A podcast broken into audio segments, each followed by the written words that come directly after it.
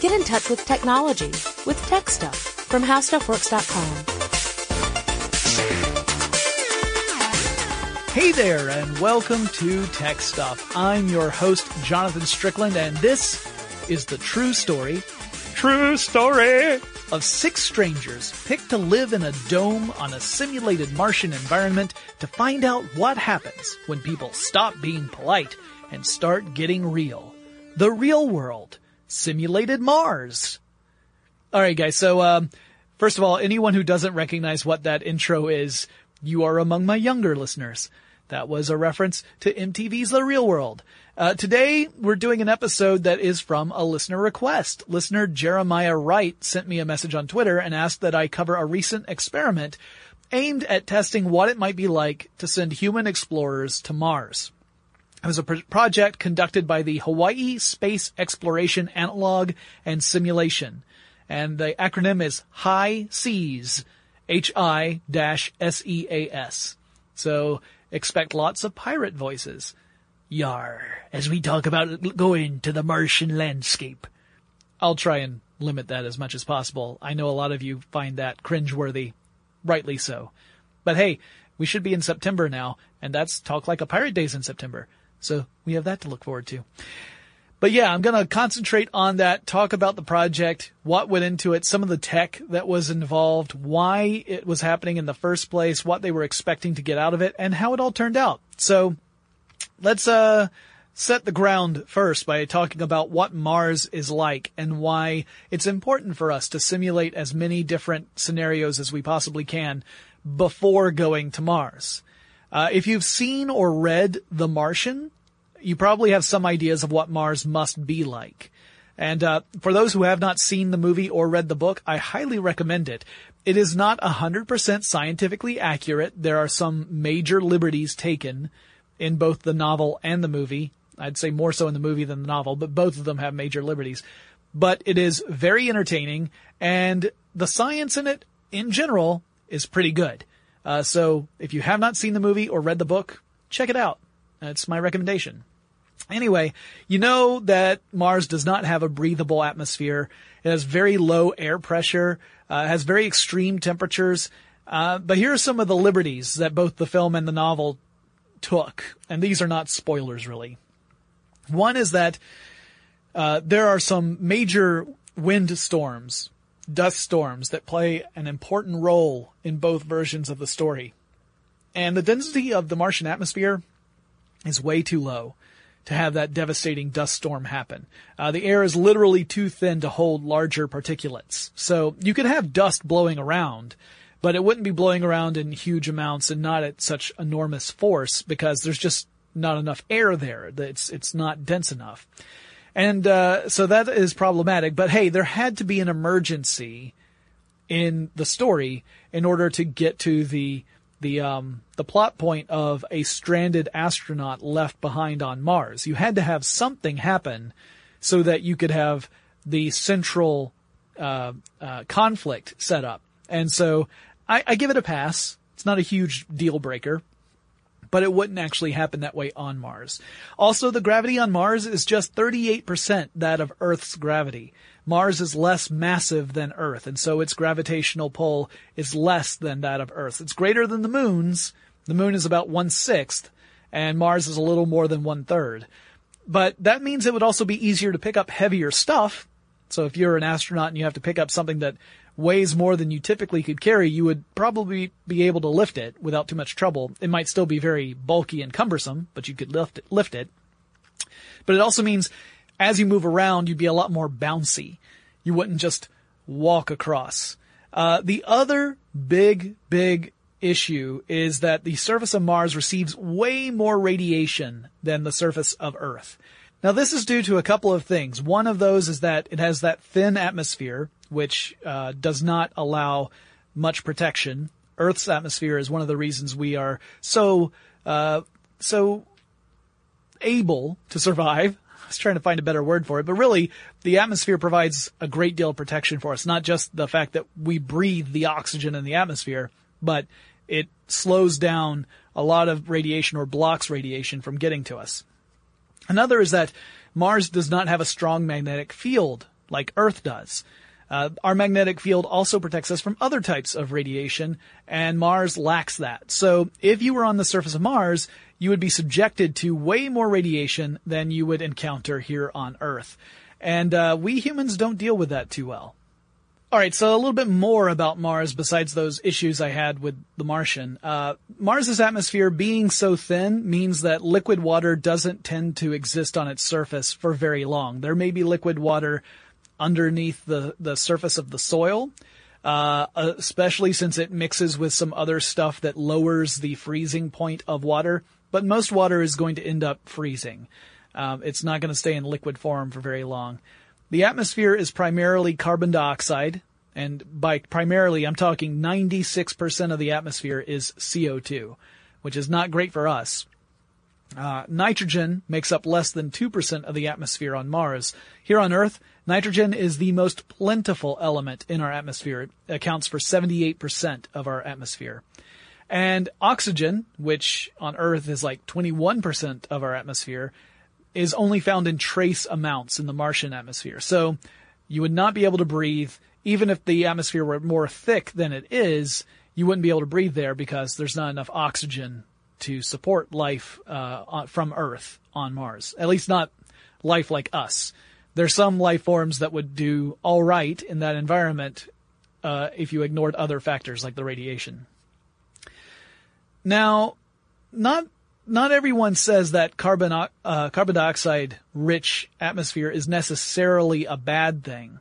Some scientists have actually suggested we might use the CO2 in the atmosphere to help generate rocket fuel for a return trip to Earth, which would be an enormous help because that means we would only have to carry half as much fuel as we would need for a round trip, right? We would just take the fuel we need to get to Mars and then create the fuel we need to get back to Earth while we're on Mars. And weight in space launches is a deal breaker. If you get too much weight, it becomes too difficult and too expensive. So you want to limit the amount of weight as much as you can when you're sending stuff out into space so that you don't hit that critical point where it's just too difficult and too expensive to do. So if we were able to make our fuel on Mars for the return trip home, that would be enormous. Of course, you could also plan a trip to Mars where there is no return trip home. It's a one-way ticket. And in fact, there are some, uh, some projects that have been proposed that essentially would be that. It would be a one-way trip to Mars and that's where you would live out the rest of your life, which possibly would not be that much longer. Uh, because Mars is a very hostile environment. But assuming you want to get back, being able to make rocket fuel on the surface of Mars is a pretty good deal. Now I said that temperatures on Mars have a pretty wide range, and it is incredibly wide. It goes from about 70 degrees Fahrenheit, which is 20 degrees Celsius, down to negative 225 degrees Fahrenheit or negative 153 degrees Celsius. So a Martian winter at night gets awful chilly. Uh, obviously, we would want to locate any habitats that we would put on Mars in, an, in a probably a belt closest to the most stable temperature on the planet. Um, and if we were to go there, we'd have to be there for a really long time. I didn't really put this in my notes, but I can talk about it. The orbits of Earth and Mars are such that at certain points, they are fairly close together, or at least as close as they get. And then as they continue their orbits, they start to spread apart. So if you think of Earth as a circle, uh, you know, that is the orbit of Earth, that's one circle. And then a slightly larger circle on the outside is Mars. And then you just imagine how they're both traveling at different speeds, so they start to spread apart. Eventually you get to a point where Earth and Mars are on opposite sides of the sun from each other. And then if you go long enough, they line up again. Well, when you are launching stuff to get from Earth to Mars, you want to travel the least amount of distance possible. It's just like I was talking about with the weight. The weight is going to be an issue and the distance is an issue. So you want to fire your rockets so that the pathway that the rocket takes is the least amount of distance. And that doesn't mean waiting until Earth and Mars are closest because it's an eight month journey to get from, around eight months, to get from Earth to, to Mars. So you actually have to shoot ahead of time. It's, it's that idea. You're not shooting where Mars is, you're shooting where Mars is going to be. And this involves a lot of complicated math knowing about the planetary orbits and just uh, the geometry involved and making sure that you are conserving as much fuel as possible. Same thing on the return trip. Uh, so if you were to land on Mars, by the time you landed on Mars, Earth and Mars would no longer be ideally situated. You would have to wait for them to line up again, and that can take a long time, like about two years, essentially, more than a year. And um, and that means that if you're going to land on Mars, you're going to be there for a while, assuming that you are being very careful with your fuel. If somehow fuel is no longer an issue, like we've magically created cold fusion or something, uh, then that would not be, you wouldn't have to worry about it as much. You would have more time in space itself because you would still have to travel a long distance from Mars back to Earth, but you wouldn't have to worry about waiting for the opportune time, that window when the distance is going to be at the smallest amount. All right. Getting back to Mars. The regolith on Mars, which is the soil on Mars, uh, could be very problematic too. The Phoenix lander discovered traces of perchlorate in the regolith. Uh, this is a salt derived from perchloric acid. On the plus side, that stuff can be used as a propellant, uh, like an oxidizing agent within rocket fuel. So again, you could use this stuff to help create rocket fuel on the surface of Mars, along with the carbon dioxide that you're taking from the atmosphere. Uh, so that's kind of cool. But on the downside, perchlorate can have a toxic effect on humans, particularly when it comes to the thyroid gland. So you'd have to be careful. Like uh, if you if you've been keeping count, the radiation will kill you, the atmosphere will kill you, the uh, uh, temperatures could kill you, and the soil will kill you on Mars. Mars is trying to kill you really hard. So it's another thing you have to take into account if you're going to send human beings there.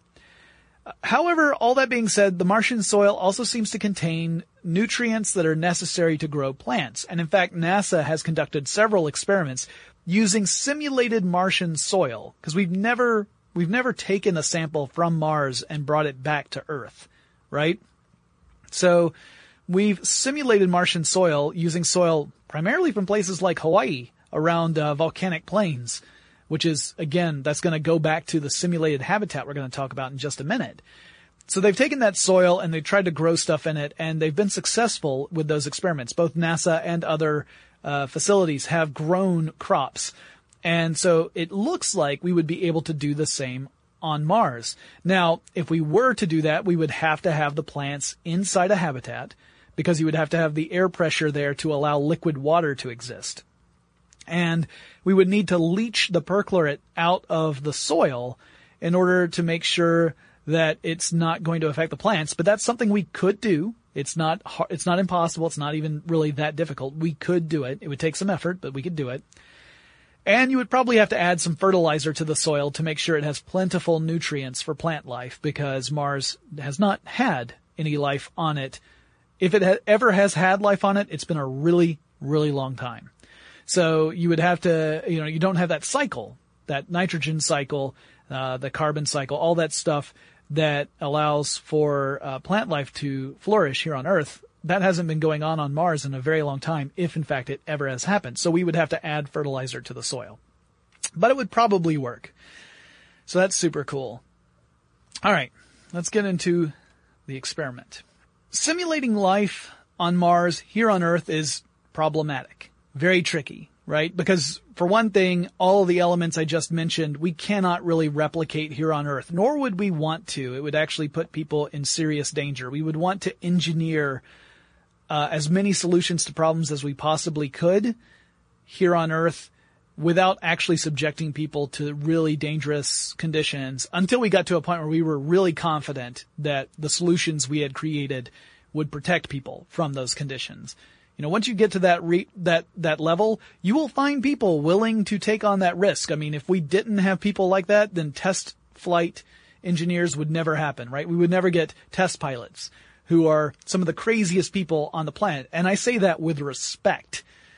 The, the, you know, they take enormous risks in experimental aircraft and push it to the limit in order to advance our engineering and scientific knowledge, which is amazing to me. Same thing is true for astronauts. Same thing is true for people who are testing the equipment that eventually astronauts will rely upon to keep them alive. But we don't have to worry about radiation the way we would on Mars. Uh, the atmosphere is perfectly fine here on Earth. It's not like we've got a some place. There's not like a, a, a, region on the planet where the atmosphere is really dangerous, uh, or we don't have the potentially toxic soil. I mean, in some extreme environments, you could have toxic soil and dangerous atmospheric conditions, especially around really polluted areas. But typically on Earth, we're we're pretty okay in those realms. Uh, and it would be pretty unethical to subject anyone to staying in a, a really dangerous zone just for the sake of experimentation. But the goal of HI-SEAS isn't to create a perfect representation of what it would be like to live on Mars. It's not meant to subject people to the extremes of the environment. It's really to discover the best ways to keep a crew healthy and happy as they live in isolation. So yeah, the crew had to behave as if they were on Mars. You know, they had to behave as if all of those conditions were in play. But more importantly, they had to figure out how to design a habitat and a series of missions to make sure the crew could coexist and cooperate throughout the duration of the mission over months and months of time. So how do you keep people from succumbing to loneliness or irritability? How do you make sure they get the nutrition they need to stay healthy and active? That was the real experiment. Not so much the technology side, but the psychology side.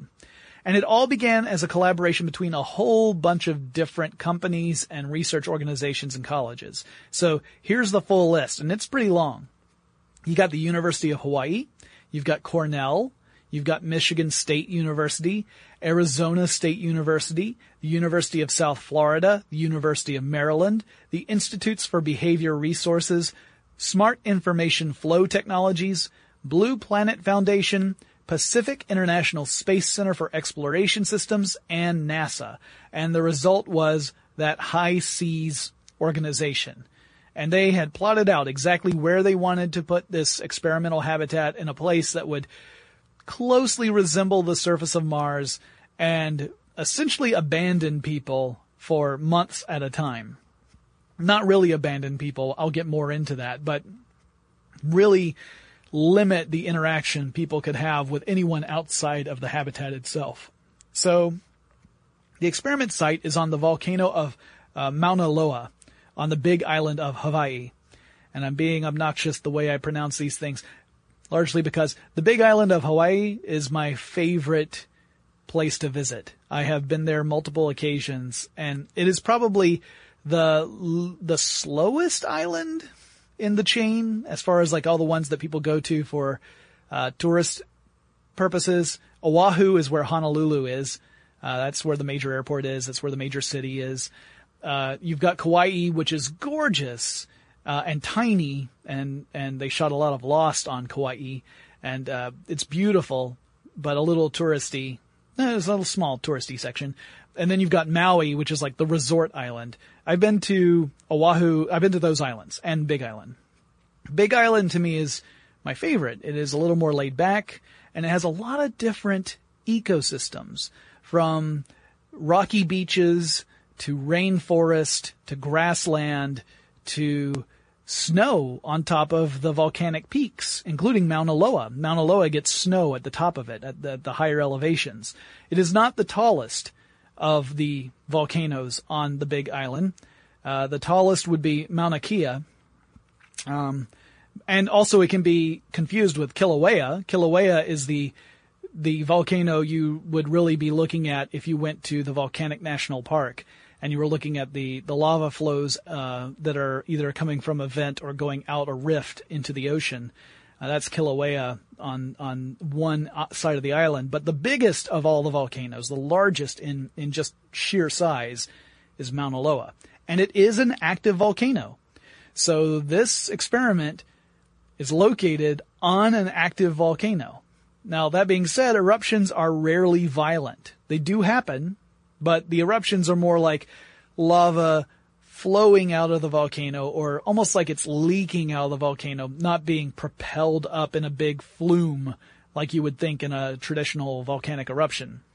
It tends to flow from the summit down toward the edges of the island in what is often called the curtain of fire.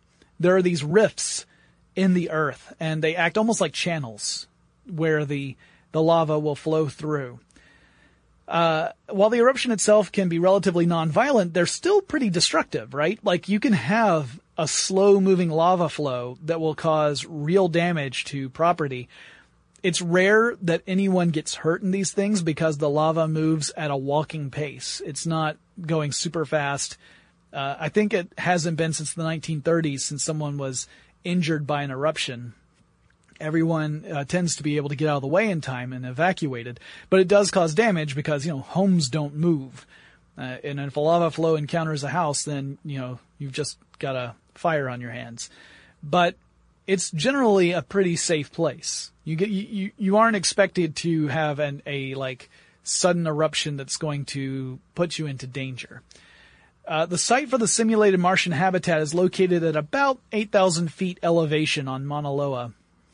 Uh, the summit of the volcano, if you were to go at the very top, is 13,679 feet. So this is a little more than halfway up the full height of the volcano, and it's on an, uh, a slope um, that uh, keeps it fairly level. For comparison's sake, the primary observing site of the Mauna Loa Observatory is at 11,141 feet of elevation. So the Mauna Loa Observatory is higher up. But don't confuse that with the Mauna Kea observatories. Those are astronomical research facilities on the taller peak of Mauna Kea to the north of Mauna Loa's summit. Uh, Mauna Loa's observatory is an atmospheric observatory, primarily keeping an eye on CO2 levels in our atmosphere. Now the habitat itself is in an abandoned quarry on the northern slope of Mauna Loa.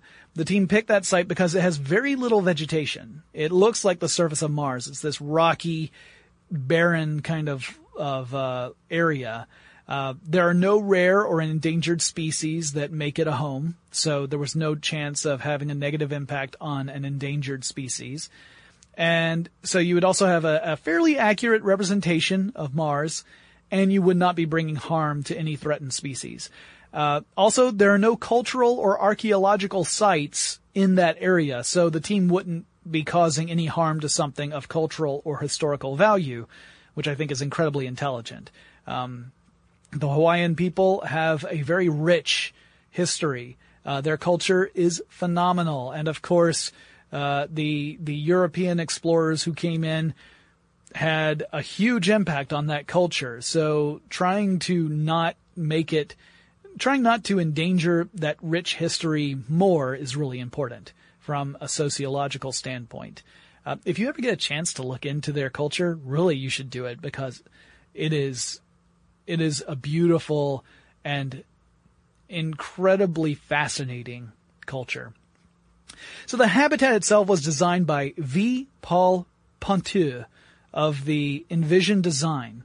And it was built by the Blue Planet Foundation of Honolulu, and it's super duper cool, you guys.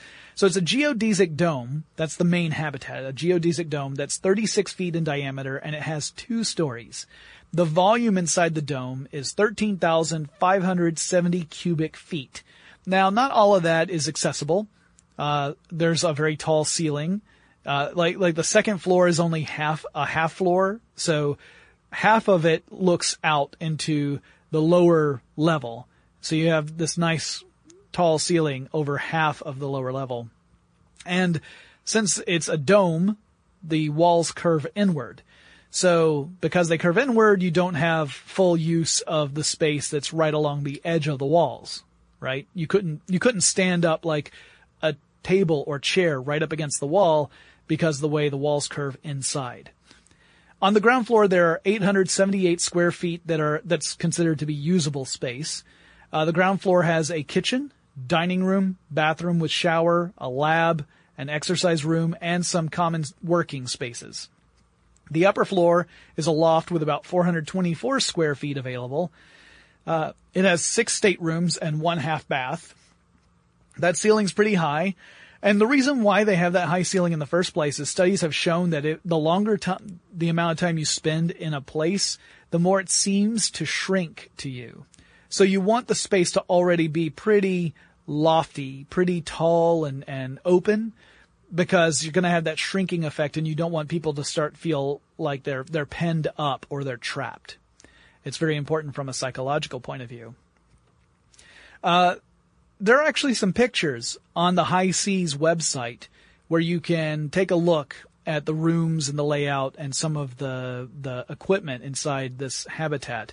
And I recommend you do it because they're pretty cool. Uh, they only have a few that are actually of the interior of the habitat. Most of their pictures are of the exterior or of uh, the various participants dressed up in simulated spacesuits as they go outside. Because in order to simulate an an experience on Mars, you are not allowed to leave the habitat without first going through a simulated airlock experience, including getting all geared up inside a simulated spacesuit. Uh, very important if you want to make as as accurate as possible as the experience on Mars would be.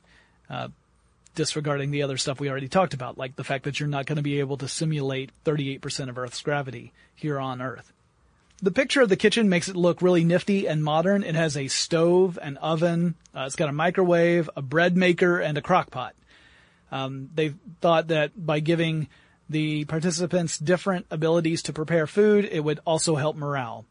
Uh, toward the end of the first mission, Commander Angelo Vermeulen talked about the foods that were a big hit versus the ones that did not go over so well to kind of, you know, help with the future experiments. There have been four missions so far in the HI-SEAS habitat.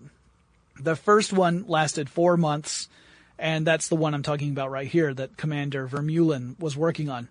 He said that the foods available to the crew were limited to ones that could be easy to carry in a spacecraft, whether it would be carried in the spacecraft that the astronauts going to Mars would use or a spacecraft sent ahead of time or a resupply mission sent later on to send more cargo and supplies to people already on Mars. Um, in any case, you have to make sure that you you are packing stuff that is uh, space efficient, right? Meaning that you can pack a lot of it into a small area, and that it's not too heavy. So uh, he said that the favorites in the pre-prepared category, so these are ones that were ready to go, you just had to heat them up in some way, uh, included creamy wild rice soup, mashed potatoes, raspberry crumble, and applesauce, among others. The least favorite of the pre-prepared foods was one called Kung Fu Chicken, which the entire group described as being mostly tasteless and slimy in texture. The team also prepared meals uh, for themselves and for each other using ingredients that were sent along, and those met with a lot of success. Those meals included everything from a seafood chowder to Russian borscht uh, to Moroccan tangine uh, and others. They also like to use tortillas a lot to make various wraps. Apparently this is also a big hit aboard the International Space Station. Tortillas are easy to pack and you can put a lot of different stuff in them. So they talked about experimenting with all sorts of things from breakfast foods to fish and everything else. And apparently those were a, a huge hit. But in general, pre-prepared meals were actually favored, not because they tasted better, but because they didn't require a lot of work and thought to prepare them if you're working all day trying to complete mission objectives, and every single day they had mission objectives they were supposed to meet, then you are putting a lot of thought and energy into cooking, and uh, it, it it's exhausting. It's overwhelming. So instead, if you were to go the pre-prepared route where you don't really have to think very much, and cooking is easy, and cleanup is a breeze, that is an easy choice. You could see that. Also, if you were to go with the preparation mode, like the full on cook a meal mode, it means using more water than you would with pre-prepared stuff. And water conservation is incredibly important. Water would be a very precious resource for astronauts on Mars. You would need to have a very careful way of managing your water supply. Now, assuming we do send people to Mars, we will likely create means to get water from Mars itself. There is frozen water on Mars. And there are probably different ways that we could harvest water from Mars. But even so, you would want to be very judicious with your use of it, and you would want to conserve as much as you could and reuse as much as you could. And more on that in just a minute. The commander also said he figured future missions should have uh, more comfort foods for particularly stressful days. Um, he said that there should be a lot more spices, herbs, and hot sauces to add a kick to foods and give them more flavor and there needed to be more foods with uh, fiber in them. Apparently, the fiber content of a lot of the the foods they had was fairly low, which you know, you don't want to have a regular problem with a lack of fiber. But so some of the ingredients included in that first mission, uh, this, this is just a small list of some of the ones that jumped out at me that I thought were kind of interesting. Anchovies, awesome. Pre-cooked bacon, freeze-dried meats, which the crew said were really only good if you use them as an ingredient within a bigger dish. You wouldn't want to eat one of the freeze-dried meats on their own because they had very little aroma and less taste. So you essentially just got a meat consistency with no flavor to it. They had a lot of different freeze-dried vegetables and fruits. They had nuts and seeds. They had pastas and other starches. They had baking ingredients like flour and yeast. Uh, they had powdered dairy products. They had tea, coffee, and other drinks, including Tang. They had seasonings and condiments. Uh, some of my favorite ingredients listed included canned eel, popping corn, masa, which I really do like to cook with, powdered eggs, poi, that's very Hawaiian, Velveeta cheese, and of course Tang. You gotta have Tang on their, on your space trip. And uh, the HI-SEAS experiment assumed the residents on Mars would receive regular supplies from Earth. So that was they would actually b- hire a company to bring shipments of food and water at certain intervals during the experiments to to represent a resupply mission sent from Earth to keep the astronauts supplied. Because um, you you wouldn't want to pack a full year's worth of food and water onto the habitat all at once. It would be prohibitively uh, large. You would have to have a much larger space, and that would not be very efficient. Remember, the larger the habitat, the more you have to pack in in order to maintain the proper air pressure. Uh, you'd need more oxygen, and it, it just it, it makes everything more complicated. So you want to find that perfect balance where it's efficient, but not so small that it's going to make habitat uh, the habitants go space crazy. You don't want space madness. That's bad. As for that exercise area, the astronauts used it a lot. In particular, during the first mission, uh, there were some projects that NASA was conducting, some some experiments they were using. They were studying how well different types of materials hold up to prolonged activity and wear and they were looking at two things. They were looking at how much does the material stand up to wear and tear, like does it does it maintain its integrity, and also how long can someone go wearing the same clothing before they stank up the joint?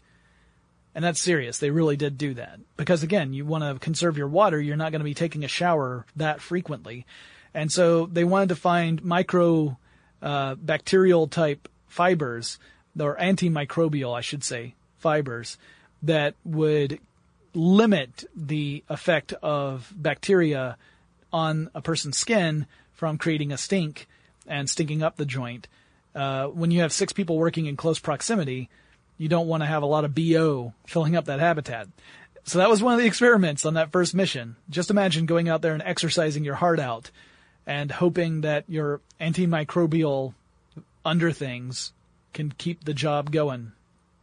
According to one former participant, most folks would exercise along with exercise videos like Insanity or P90X, so that's pretty hardcore. Uh, obviously, on the surface of Mars, things would be different because, again, you would have that lower gravity, so you'd have to figure out a lot of different resistance training type exper- uh, type uh, approaches to allow for appropriate amounts of exercise uh, where you're not just bouncing all over the habitat. Now the staterooms were basically big enough for a bed, a stool, and a small computer desk. And of course there's no view outside.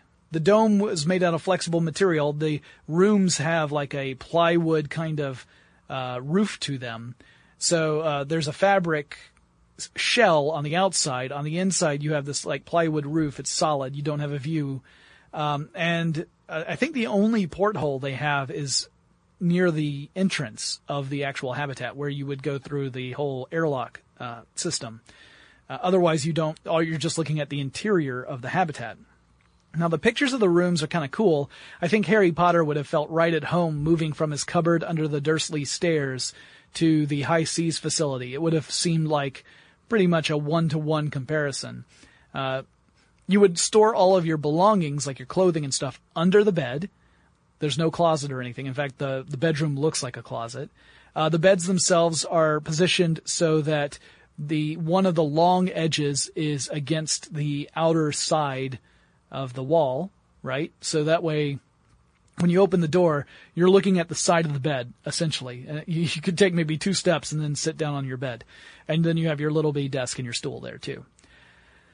Uh, so that, that computer desk I mentioned, the team did have access to computers and the internet. But in order to simulate the isolation someone would feel on Mars, all communications between the participants and the outside world were delayed by around 20 minutes. Uh, that simulates the amount of time it would take data to make its way from Mars to Earth at the speed of light.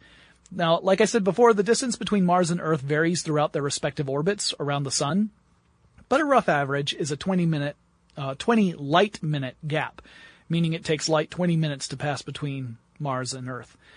So that means there was no way to chat in real time. It was all asynchronous communication. And all the websites they could access were cached images, so they couldn't have access to a dynamic website.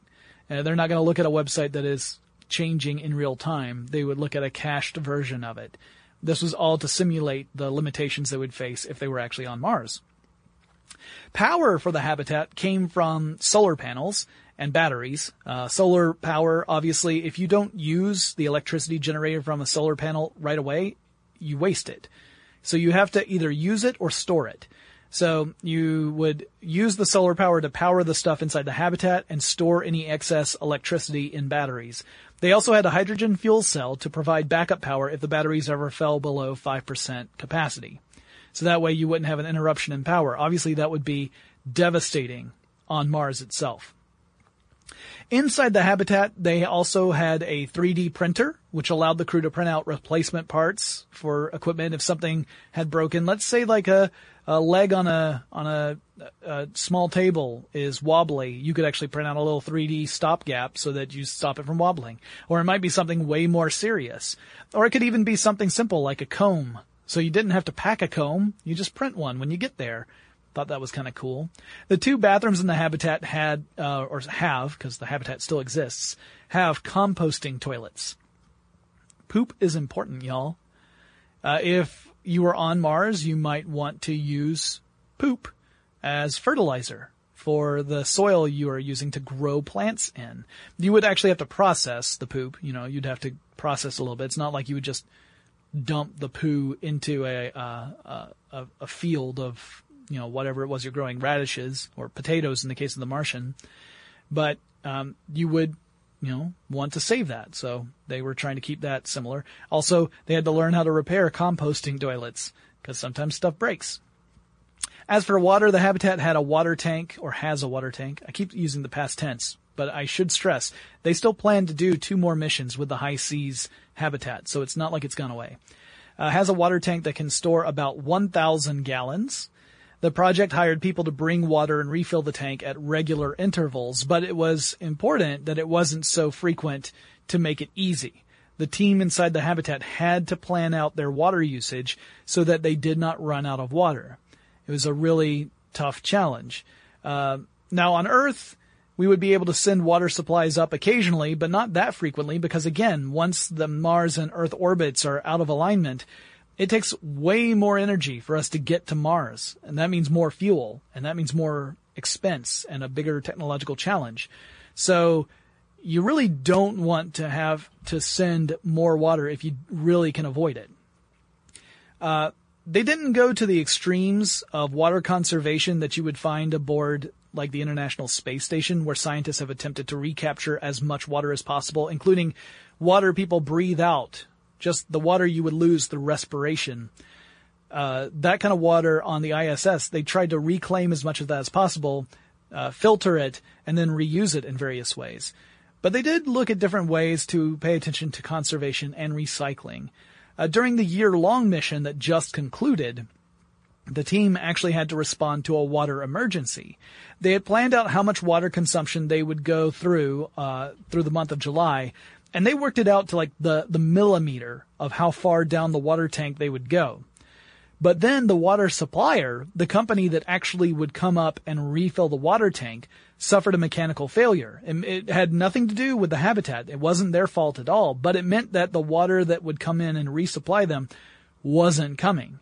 And this is a simulation. They can't just get a different company to come out and deliver water. something like this might happen on a real Martian mission. So the crew had to figure out what they wanted to do. Now they had an emergency backup water tank, but it hadn't been touched in years. This emergency water tank had existed since the very first mission, but no one had had to use it.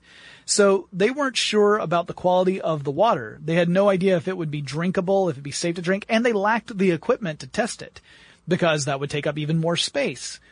And if you don't absolutely need something, you're not going to take it in a habitat that has very limited space to it.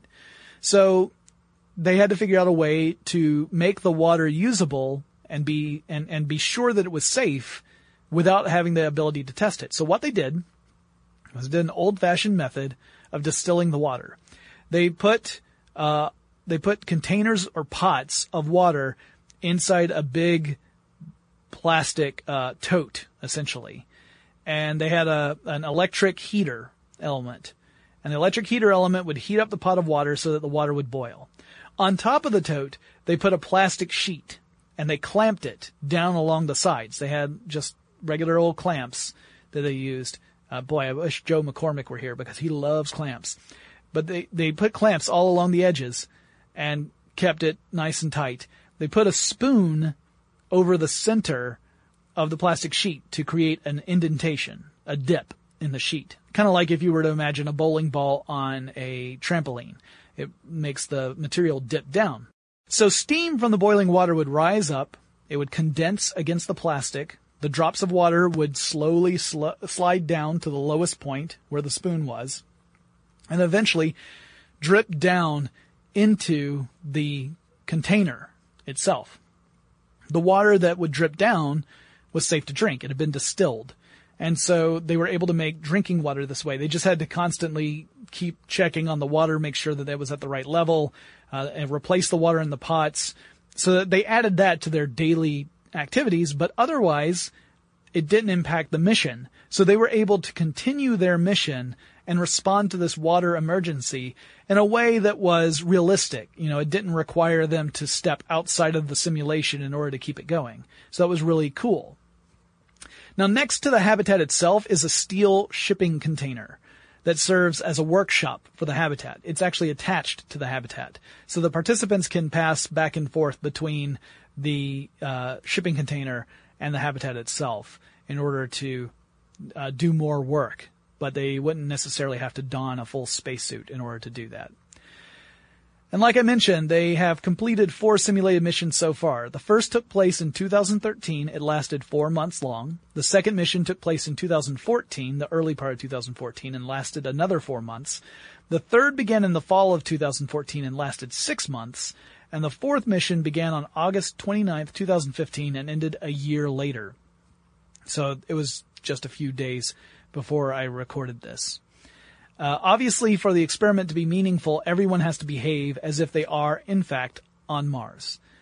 Uh, again, they don't have to pretend like they're in low gravity situations. That would be ridiculous. It would be, it would require you to exert way too much energy. But going outside the habitat meant putting on a spacesuit, going through that simulated airlock uh, scenario before you could go out. And because the project was simulating an actual visit to Mars, they would receive mission objectives that would require the participants to do this on a fairly frequent basis. Every single mission they've done has had several Mars walks included, uh, where they were sent off to specific locations to take information down, make observations, explore things like lava tubes and vents.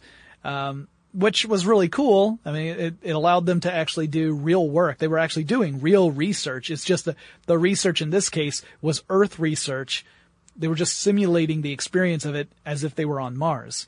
So the information they gathered is useful to us.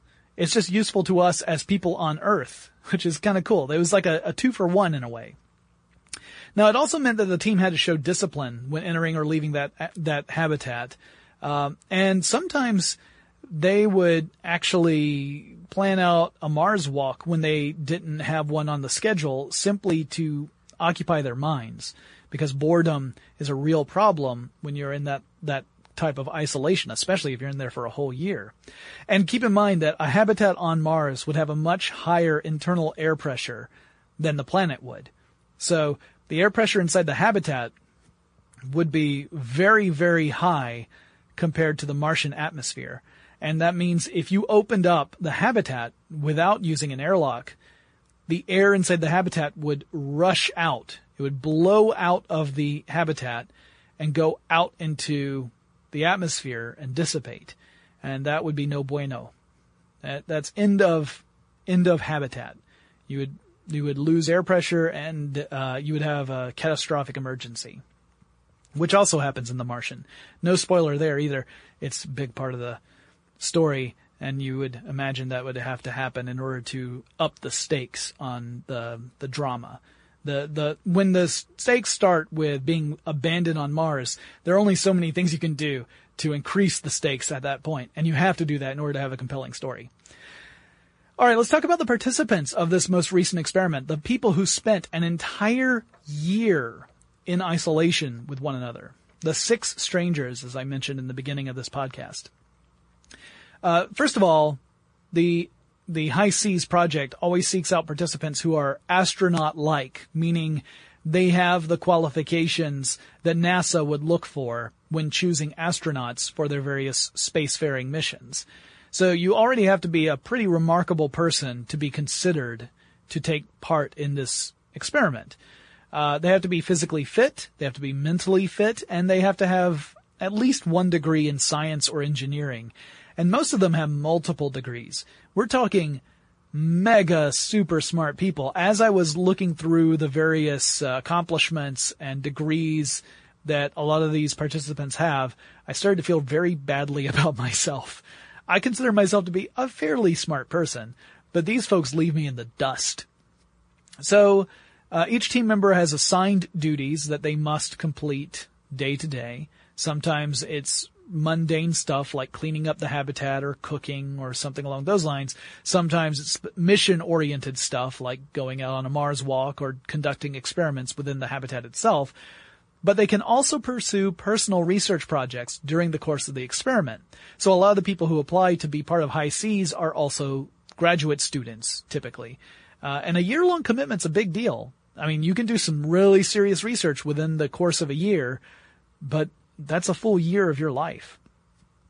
So here's the mission team from Mission 4. You had Commander Carmel Johnston. She's a soil scientist from Montana, and her primary focus was to study how a Martian crew might grow food on a real mission. Uh, you had Christiane Heinicke, a physicist and engineer from Germany. She had worked on projects ranging from electromagnetic uh, phenomena like the polar lights to simulations of the Earth's mantle before she joined HI-SEAS. Super smart. Like, her degrees are crazy because they focus on so many different, different disciplines of science. Uh, she clearly is very intelligent and very curious, which is awesome. Then there was Sheyna Gifford.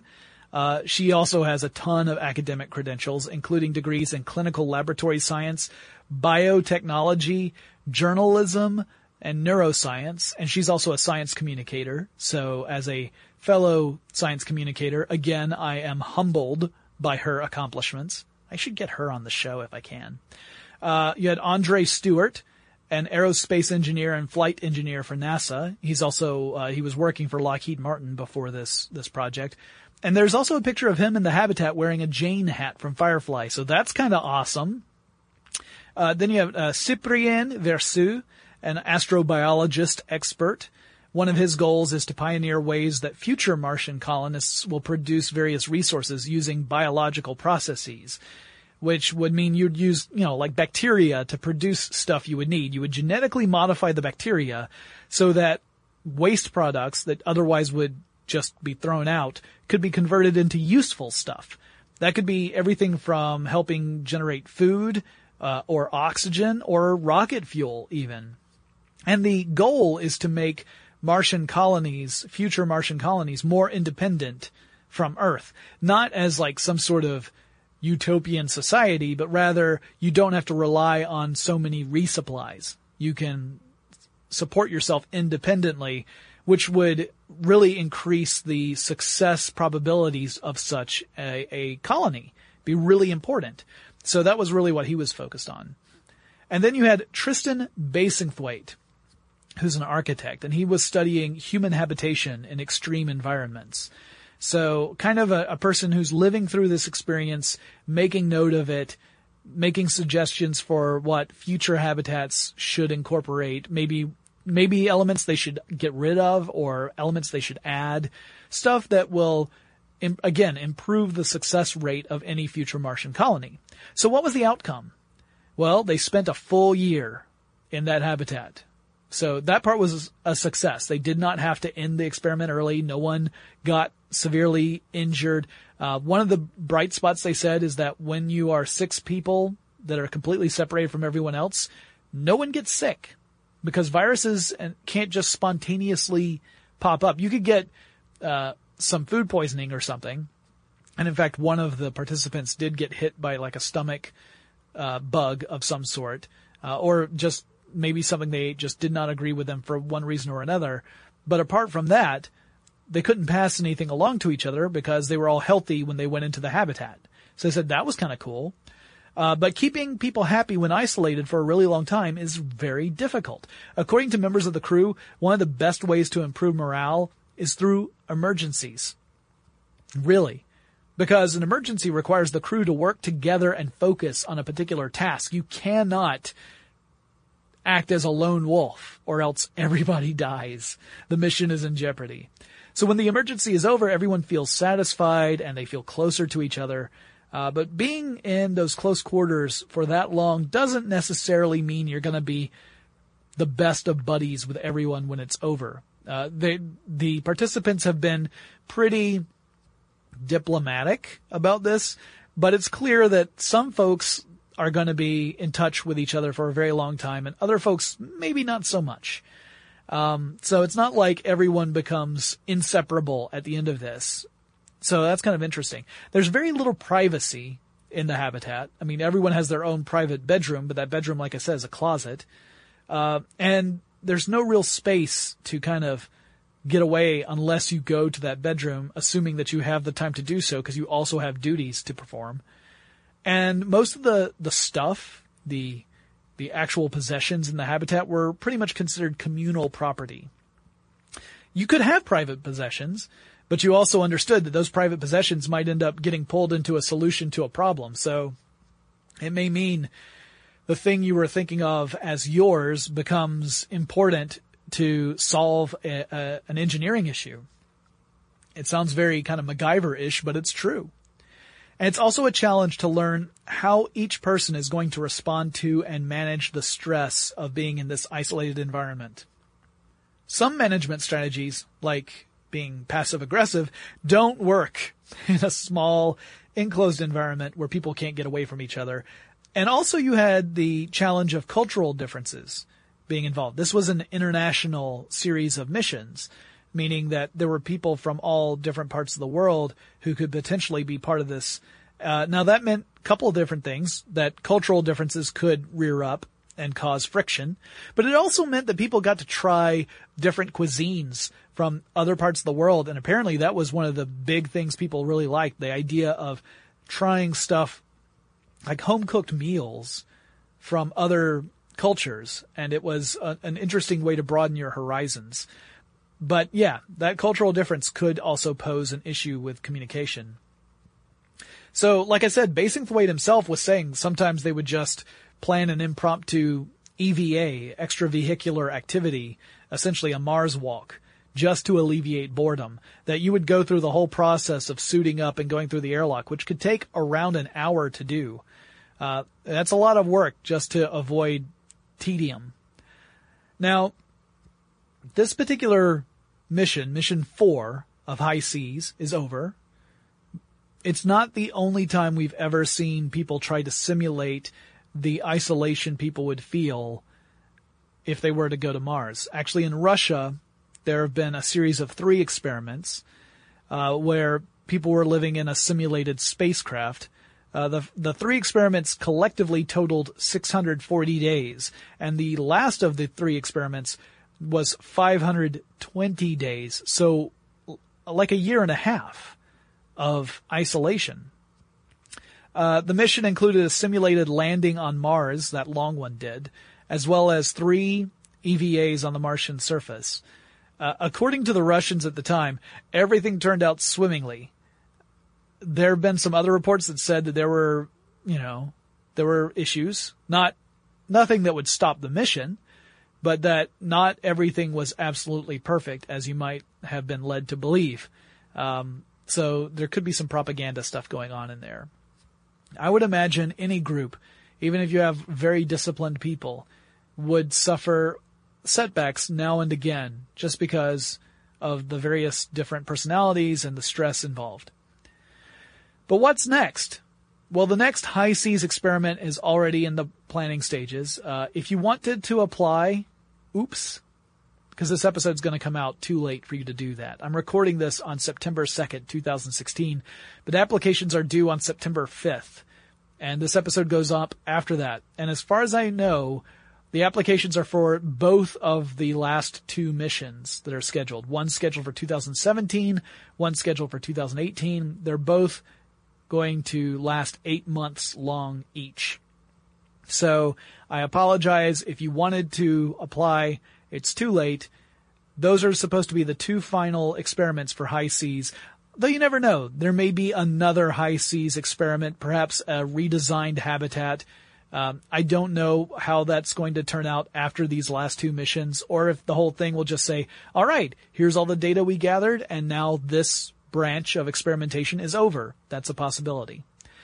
Uh, and then, of course, we have the long-term goal of actually going to Mars. A Martian habitat might be at least partially underground in a future Mars colony. The reason to put a Martian colony underground is to protect against that radiation I was talking about. You would want protection from cosmic radiation as well as X-rays, ultraviolet rays, that kind of stuff. And the Martian soil could do that for you since there's no magnetosphere, or not a strong one anyway, to protect you, you could protect yourself by burying your habitats under the ground. So you would probably have a few surface level buildings with tunnels that lead down into underground habitats where people were actually living. And you would do the same process of getting into a spacesuit if you wanted to emerge out on the Martian surface. Uh, one of the different proposals I have seen, a lot of different uh, uh, proposed missions to Mars involve this, would include sending robots ahead of time to go and excavate an area where then they could assemble at least some of the habitats and then pile dirt, regolith, on top of them to bury them. And that way astronauts, when they arrive at Mars, would already have a place to go to. They wouldn't have to set it up themselves. That seems pretty intelligent to me.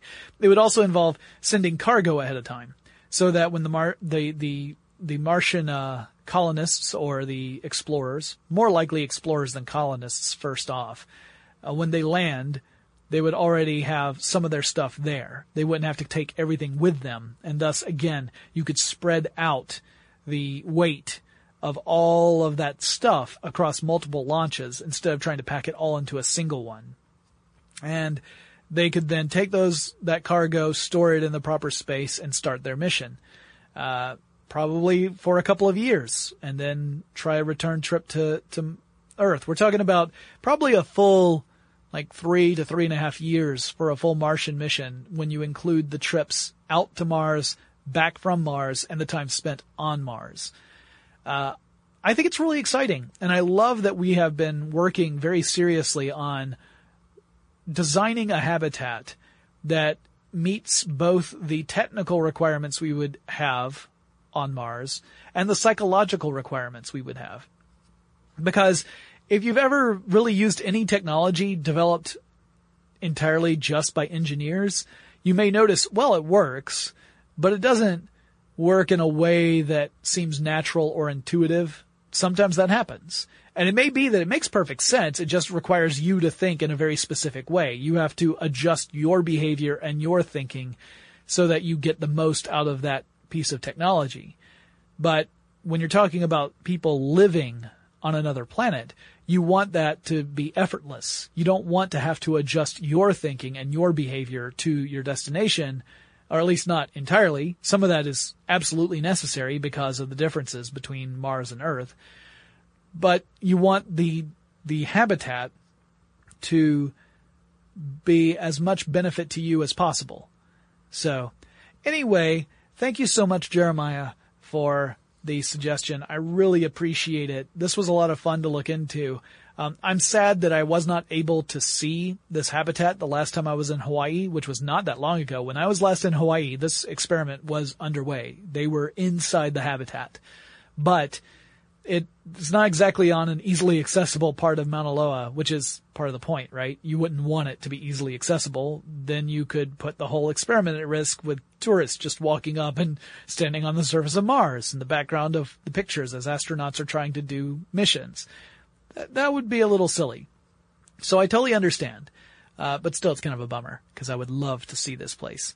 I mean, I really, really would love to see this place. And I go to Hawaii a lot. So if anyone at HI-SEAS is like, hey, when we're not doing a mission, when we're not doing an experiment, uh, and you want to see this space come on over, please let me know because I will do it in a heartbeat. I will book a trip to Hawaii so I can see it. First of all, I love Hawaii, uh, and I would love to go back again. And second of all, I think it would be the experience of a lifetime even just to walk around this habitat and see the condition of the space and how, what it must feel like to be in that space, even just for a few, like a half hour as opposed to a full year. Uh, it would be phenomenal. But I, I, hold out very little hope that anyone at HI-SEAS is listening to this. Uh, if they are, pass it along. I'd love to check it out. Guys, this has been a fantastic time for me. I hope you've enjoyed it. I didn't go into too much pirate voice, so I hope that helps. And uh, didn't make too many high seas puns. I, I really look forward to tackling a lot more uh, topics that you guys choose. Just send me messages. Send me an email. The address is techstuff at howstuffworks.com or send it to me on Twitter or Facebook. At both of those, the handle is TechStuffHSW. You can also follow my personal Twitter account. That's Jon Strickland, J-O-N-S-T-R-I-C-K-L-A-N-D. And um, I post all the time from there, often about my dog.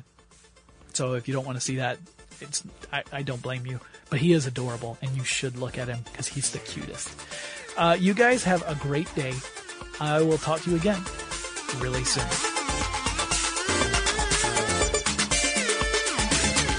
For more on this and thousands of other topics, visit howstuffworks.com.